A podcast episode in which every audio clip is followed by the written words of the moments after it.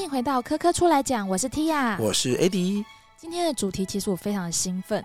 因为呢听说今天要介绍的其中一个主题叫做台湾尼亚，听起来呢好像在装可爱，但是它其实非常厉害。台湾尼亚，对，它真的可以让你考试多考100分哦。什么意思？想要知道更多的话，我们来介绍今天的来宾。掌声欢迎国家高速网络与计算中心企划推广组的组长黄于珍。欢迎老师。嗨嗨，大家好，我是于珍。欢迎组长。欢迎组长，谢谢。嗨，刚刚这个提到这个很可爱的名字叫台湾尼亚，跟组长出场有什么关联呢？听说啊，这个台湾尼亚它其实是一台超级电脑的名字，一个系列的名称，而且呢，居然是组长来取名的，取这么可爱。其实我们当时命名也花了不少的时间，就是其实我们有试过做网络征名，然后就是或者是说找那个实际上有来使用过我们超级电脑的这些老师们来征名。那一开始大家取的名字都不外乎是玉山、雪山，因为其他国家它可能护国神山嘛。对对对对。那后来就是我们经过了蛮多的筛选跟讨论之后，就是后来我们发现说，台湾尼亚这个名字它其实是台湾山木，就是台湾山。那其实那个过程当中，应该是说我有一阵子我有去研究世界上各大超级电脑的命名，那其实之前在美国也有一台曾经排名世界第一的超级电脑叫 Sequira， 它就是红山的意思。对，然后当时我就稍微去研究一下，就发现说基本上这些山木他们都是每个国家它特有长期的，都是国宝级的生物。那我回过头来看台湾，发现说台湾也有这样子的一个生物，而且其实它的那个当时会叫台湾尼亚，就是它的属名真的就是唯一的以台湾为名的一个植物。那当时我又稍微去查了一下，就是发现说台湾杉在台湾算是第一个，它是原生，而且是从3000多年前就有这个物种。那再来的话就是它本身具有对台湾的建筑方面是具有很高度的生产力。那另外一方面的话，就是我们算是温带植物嘛，那温带植物就是在高山上，它的根对于整个温带来讲，对对对，它的保护力其实是非常强的，所以我们会希望说我们把台湾的超级电脑取名为台湾杉的话，它可以帮助我们台湾的科研，就是把根扎稳，然后去发展成森林啊，或者是什么更完整的植被，让台湾的那个整个科研的生态系会更完整。组长很会取名这原来意涵这么高，但其实这个名字是为一台超级电脑命名，可以称为一台吗？请问，或者是说一座？因为我们今天要聊的主题其实是超级电脑，但其实刚刚提到说它对于科研有就是类似扎根的有很重要的影响意义嘛，那我们要怎么样定义一台电脑它已经变成超级了？因为我们每个人或是工作什么或多或少都会碰到电脑，那它如何才能成为超级电脑？其实我们用最简单的概念来看，就是相对于个人电脑，大家一般家里面都有个人电脑，那它可能就是有4个 CPU， 或者是有中央处理器、有 memory、有电力、有 power、有风扇这样子的一个组成。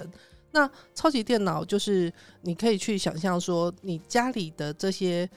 电脑的元件去乘以上千倍、上万倍来组合起来。那所以就是以台湾杉2号为例，就是比如说它 CPU 其实它有9000多颗 CPU， 它的 GPU 有2000多片，那这么多的硬体它组合起来一定不像你家里面这样一台主机这样小小的，所以它可能就是会占地10平20平，然后有10几20台机柜去组合起来。对，组长刚刚说到有2号，那请问他现在是最多到几号了呢？目前就是正在建制的是4号，那持续有在提供服务的目前是1、2、3号。他们有什么不一样的地方吗？其实这3台就是一直到台湾杉4号，就是目前只有台湾杉2号它是有大量的 GPU， 所以我们会称为说台湾杉2号它是一台 AI 专用的超级电脑。对，那其他 CPU 其实是比较传统的技术，但是大部分的国内就应该是说国内外在做传统科学研究，就是从太空研究，或者是说气象啊、台风啊，那或者是说我们日常的什么车辆碰撞啊或什么这一类的比较传统的研究，它其实是依赖 CPU 这样子的一个组成的超级电脑比较多。对，哇，分得好细哦。刚我提到说这一台台湾红杉，台湾山，台湾尼亚，一座台湾尼亚大概就是一个房间的大小啊。所以其实超级电脑体积并不如我们想象的那么的巨大嘛，因为以前电影里面的超级电脑可能就是一整个楼层，然后全部都在闪灯的那种感觉。对对对。但确实实际上，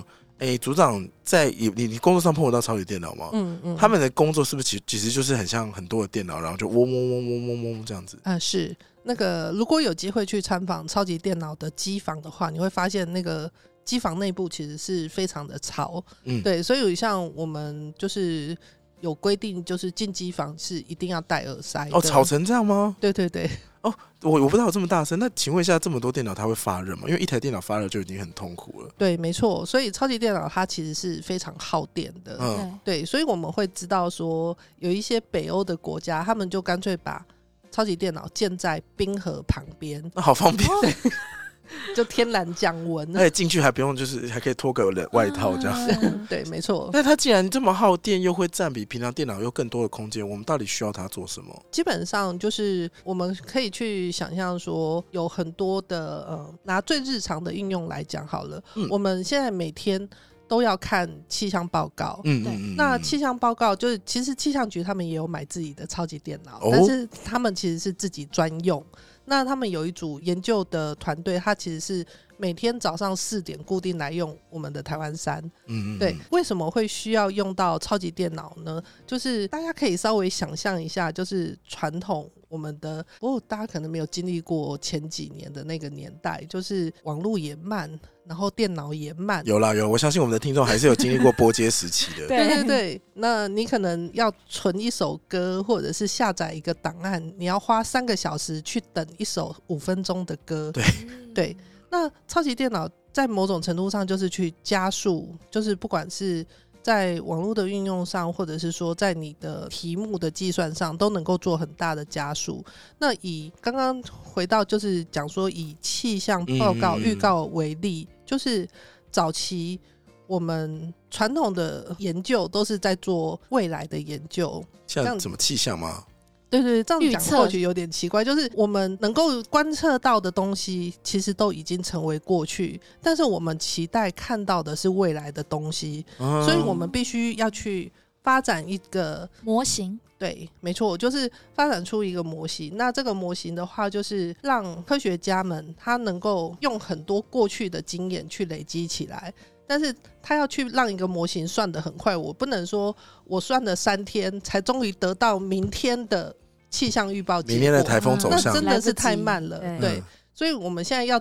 做的是要跑在那个经验之前，但是我必须要收集非常大量的，可能是海洋的资料、洋流的资料，或者是整个气候温度的资料，这些现在这些资料量都越来越大。那传统的就是你要用家里的电脑跑，那个一定是跑不动的，所以你必须要用那种几百颗、几千颗 CPU、GPU 一起下去算，然后才能够让你成为预测大师。对，而且这些资料其实还不只是数字本身，其实它会连接到地图，所以它跟图形会有非常大的关系。对。另外我想问一下说，刚刚有说气象局其实有买自己的超级电脑，其实超级电脑是买得到的吗？对，没错，其实一般的企业它应该也可以买得到，但是超级电脑非常的昂贵。那一般来讲就是你要符合一个能够排进世界潮流，就是所谓的前 TOP 前500的超级电脑，你可能要花几亿元去做建置。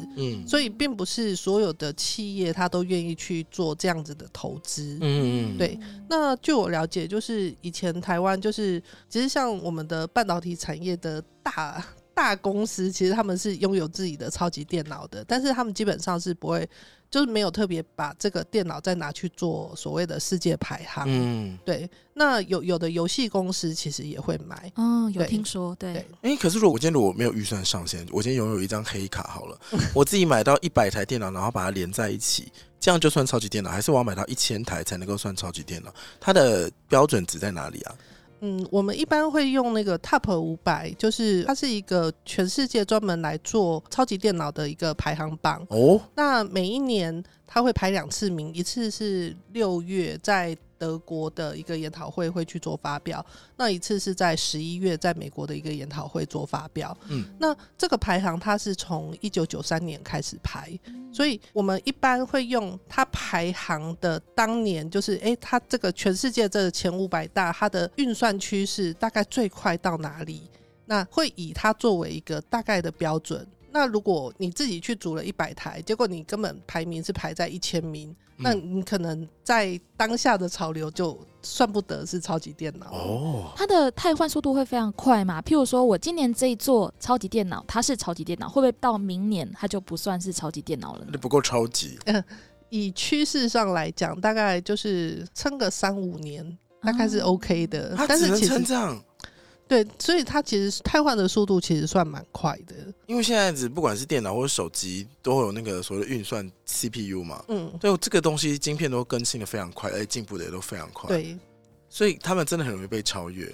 对，所以就有人说它已经是超越了摩尔定律的更新率了。对，既然它的更新迭代速度这么快的话，所以维运一个超级电脑感觉成本上非常的高。对，就是不管是这个机房里面要把每一台机子连接起来，那就会有什么连接线啊，然后电力啊，然后还要散热啊。对，然后重点是它3年之后它速度就不够快。我要把它全部的晶片都拆下来再装新的。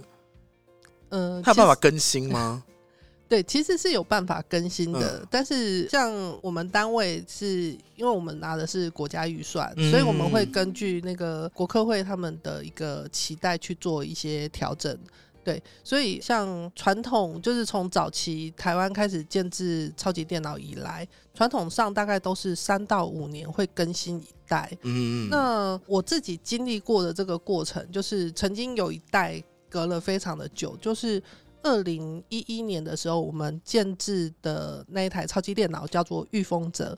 那从御风者到台湾山一号中间整整隔了7年。7年？对，所以那7年间就是我们的满意度就变得非常的差，因为研究人员都觉得哇，我要排队排好久我才可以终于用上这一台超级电脑的几颗 CPU。 然后当时其实国内是对于超级电脑的那种运算量是需求恐急的。对，但是那几年就是国家当下有多少预算给你，那我们后来就是到17、18年的时候，就是政府又开始非常重视超级电脑相关的发展。所以17年我们建了台湾山1号，18年紧接着又建了台湾山2号。对，那在早期我们大概都是隔3-4年才会建新的一代。对，那当时在建台湾山2号的时候，其实也是蛮特别的，就是当时国科会它又变科技部，是那科技部它的当时的部长他们认为说，这个世界的那个 AI 的趋势潮流快要起来了，所以我们必须要有这样子，就是要有以 GPU 为 base 的主机，所以当下就是那个预算就再来建了台湾山2号，然后紧接着2号之后，就是因为我们有所谓的标语款，所以又把台湾山3号也建制了起来。哦，对，所以要达到超级电脑这个标准，它会有什么样的一个数字吗？或者是数据吗？这个就要用有一个，就一样也是用 TOP500 它的一个标准来讲，就 TOP500 它有一个排行的标准。那它是用速度来做排行，那排行的这个程式它叫做 HPL。 那 HPL 测的就是说每一台超级电脑它每秒钟可以达到多快的运算速度。对，那以现在最新的 TOP500 的第1名叫做 Frontier。 对，那它是美国所建制的一台超级电脑，那我们一般就是讲说它已经达到了一个所谓的 Exa 的等级。对，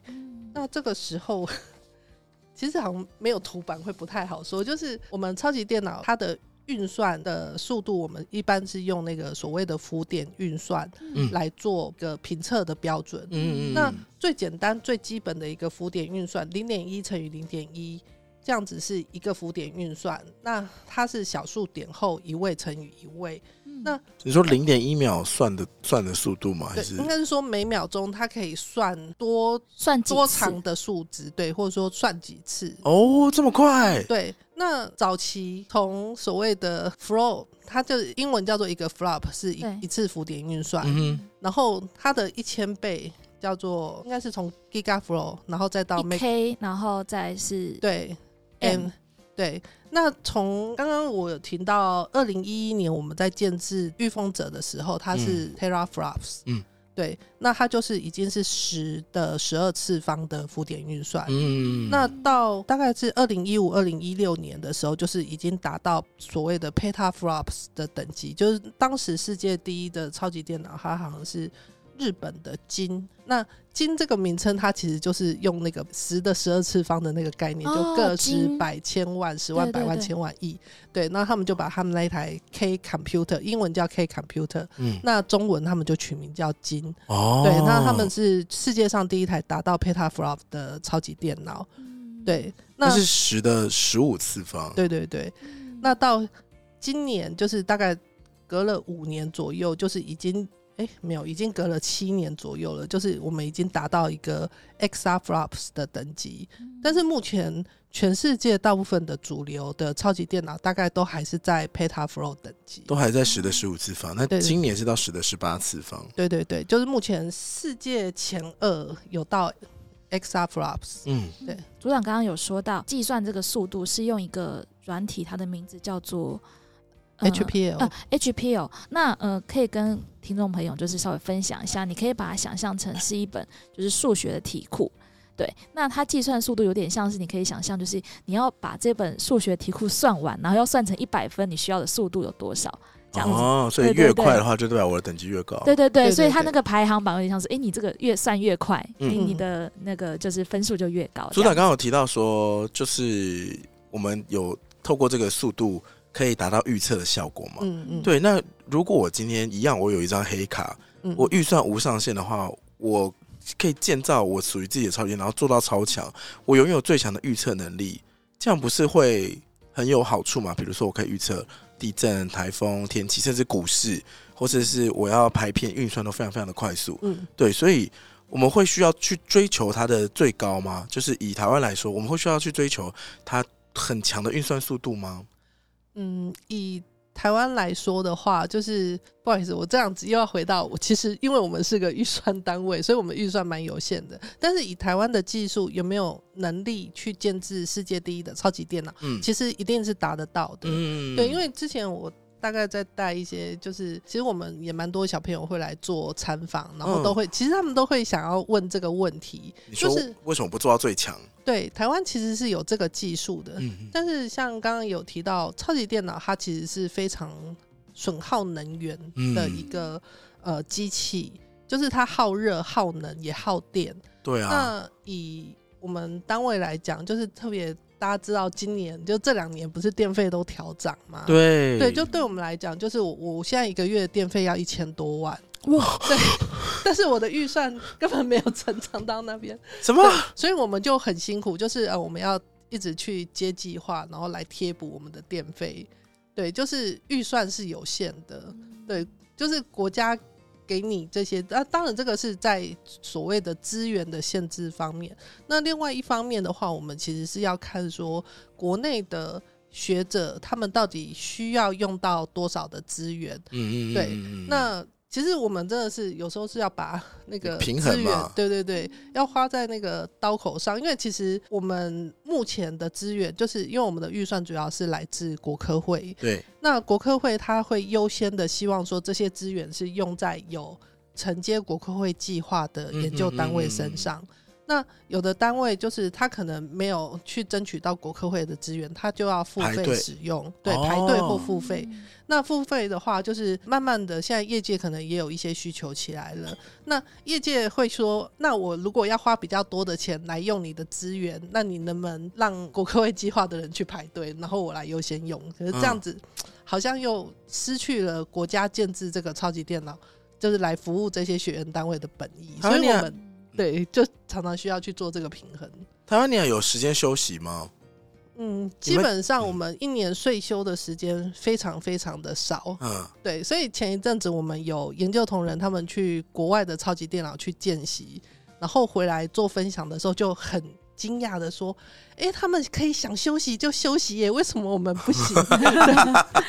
我这边补充一下，刚刚 a d i e 的问题是说，到底我们要不要追求硬体可以计算的越快越好嘛？对，极限嘛。对，那其实呢，如果以成本来算，而且还有就是考虑到问题有没有解决这件事情，除了硬体本身之外，其实软体也很重要。对，没错。譬如说我用这个算法，我可以5秒钟就解决，那你要用10秒钟才能解决，那我就是比较厉害。嗯，对，所以基本上软体的配合也蛮重要的。嗯，那再回到我刚刚的问题，因为不休息就代表使用需求非常多嘛。那你们有办法，所以你们也没办法做到省电咯。你们有所谓的省电模式吗？因为电脑，我们的电脑都有省电模式嘛。有的时候我们会去观测说，如果现在使用量，因为我们通常就是使用者他们来使用的时候，我们是可以透过我们的观测系统看得出来说，大概有 80% 正在运行，那 我剩下的 20% 我有时候可能就可以让它稍微休息一下，因为它的排程进来的时候我再让它起来就可以了，就是也可以去做这样子的一个能源的调整。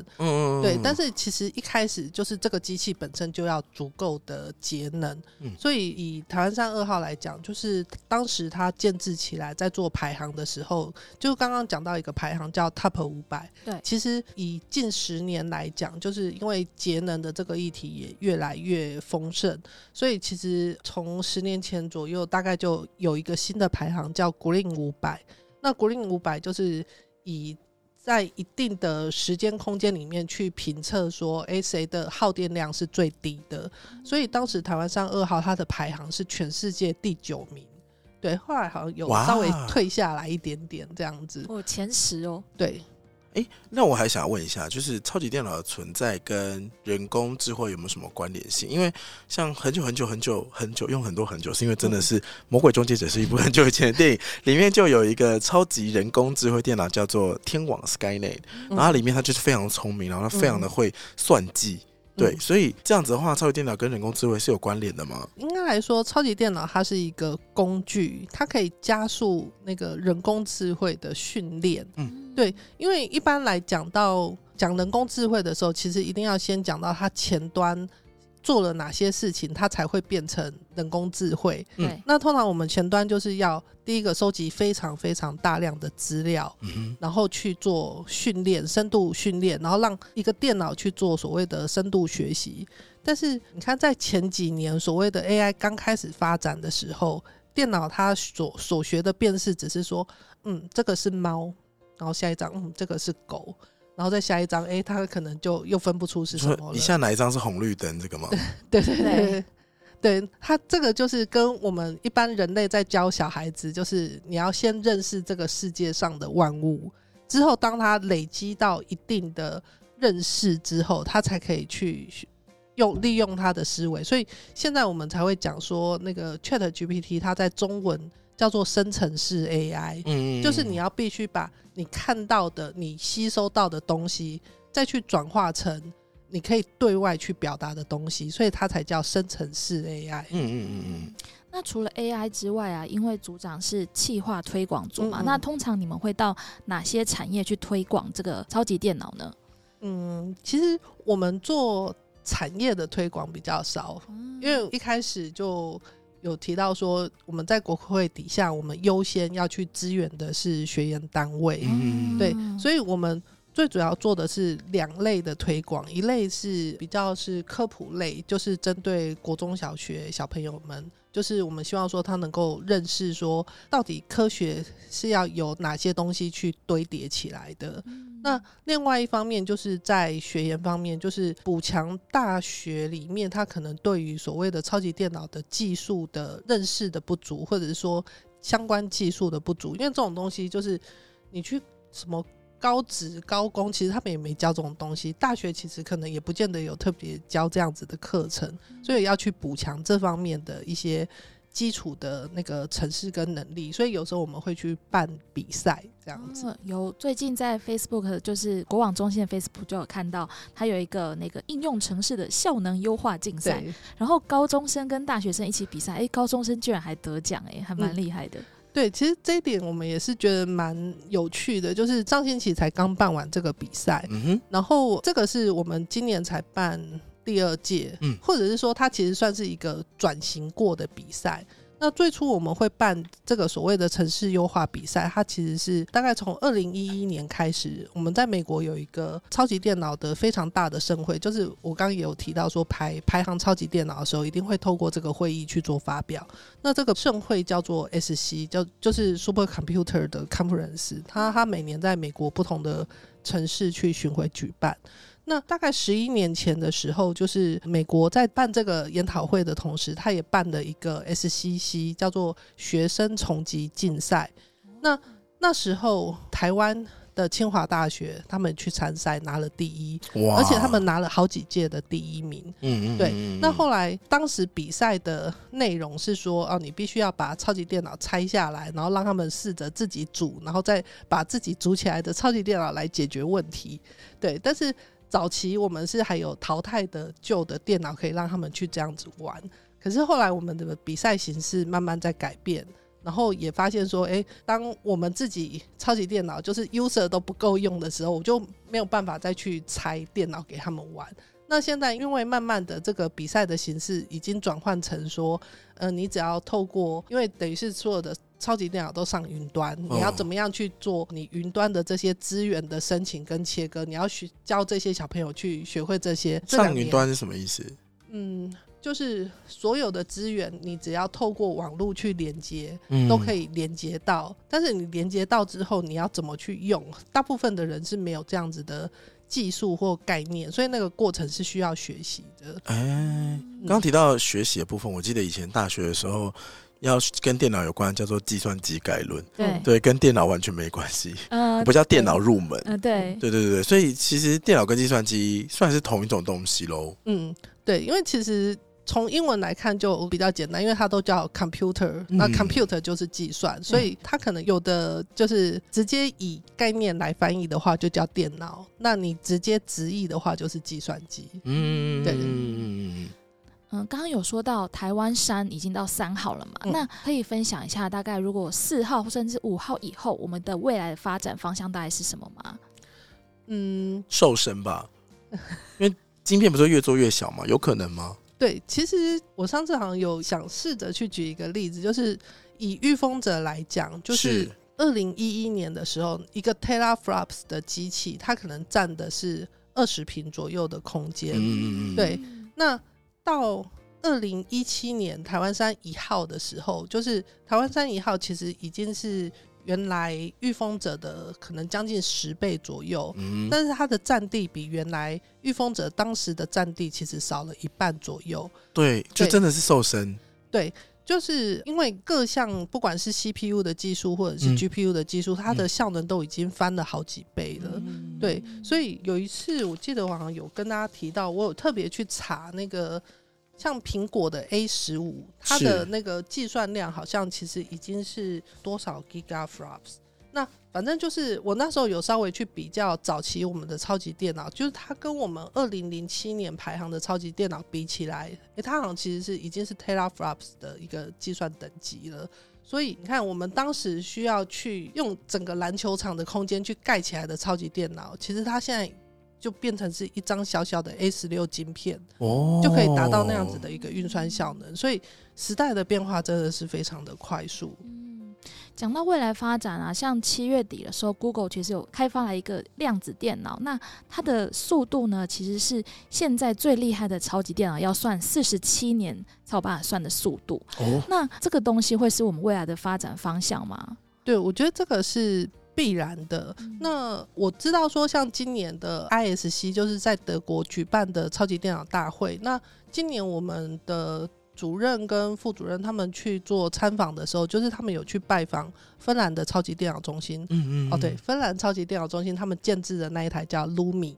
那 Lumi 它是目前全世界排行第2的超级电脑，在冰河旁边吗？在冰河旁边，非常的漂亮。它是我第一次看到是整台白色的超级电脑，哇，对，就是还蛮梦幻的。对，那基本上就是整个欧美国家，他们现在也都是有去投入做量子电脑的研究跟建制，但是基本上应该都还没有所谓的大型的超级电脑，都是小小台的。对，因为毕竟要先去测试它的效能，但是它会不会很快的商业化，我们是觉得还有一段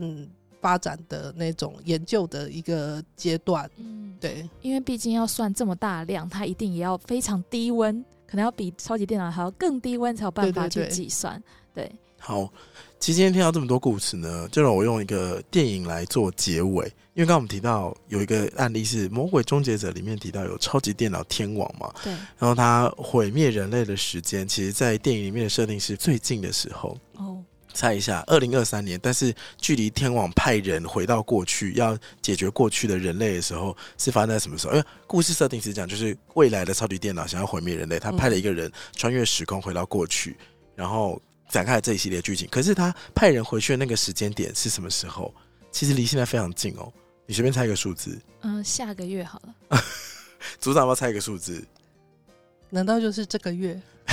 还要再一点时间，其实他的时间是2029年哦，所以其实也非常的近，对，所以在过去我们对于电脑进化的想象，就是那个时候就觉得说好像有一点遥不可及，可是按照现在这个进化的速度，又觉得其实真的非常的高速，因为刚刚组长就有提说厂房面积小一半，但计算速度就快好几倍嘛，对对对，所以这个超级电脑的发展呢，我觉得的确是对人类非常非常的有帮助。那今天最后关于电脑还有计算机 Tia 还有一些资讯要带给大家。没错，今天听完呢，还想更了解超级电脑的观众呢，可以到科教馆8楼的特展科学家的秘密基地来参观。从今年起呢，开始为期3年展出国家实验研究院，也就是国研院底下7个研究中心以及国家太空中心的前瞻性的研究内容，像是今天有提到的超级电脑台湾山2号，就可以看到它的实体模型，还可以看看超级电脑是怎么开箱咯。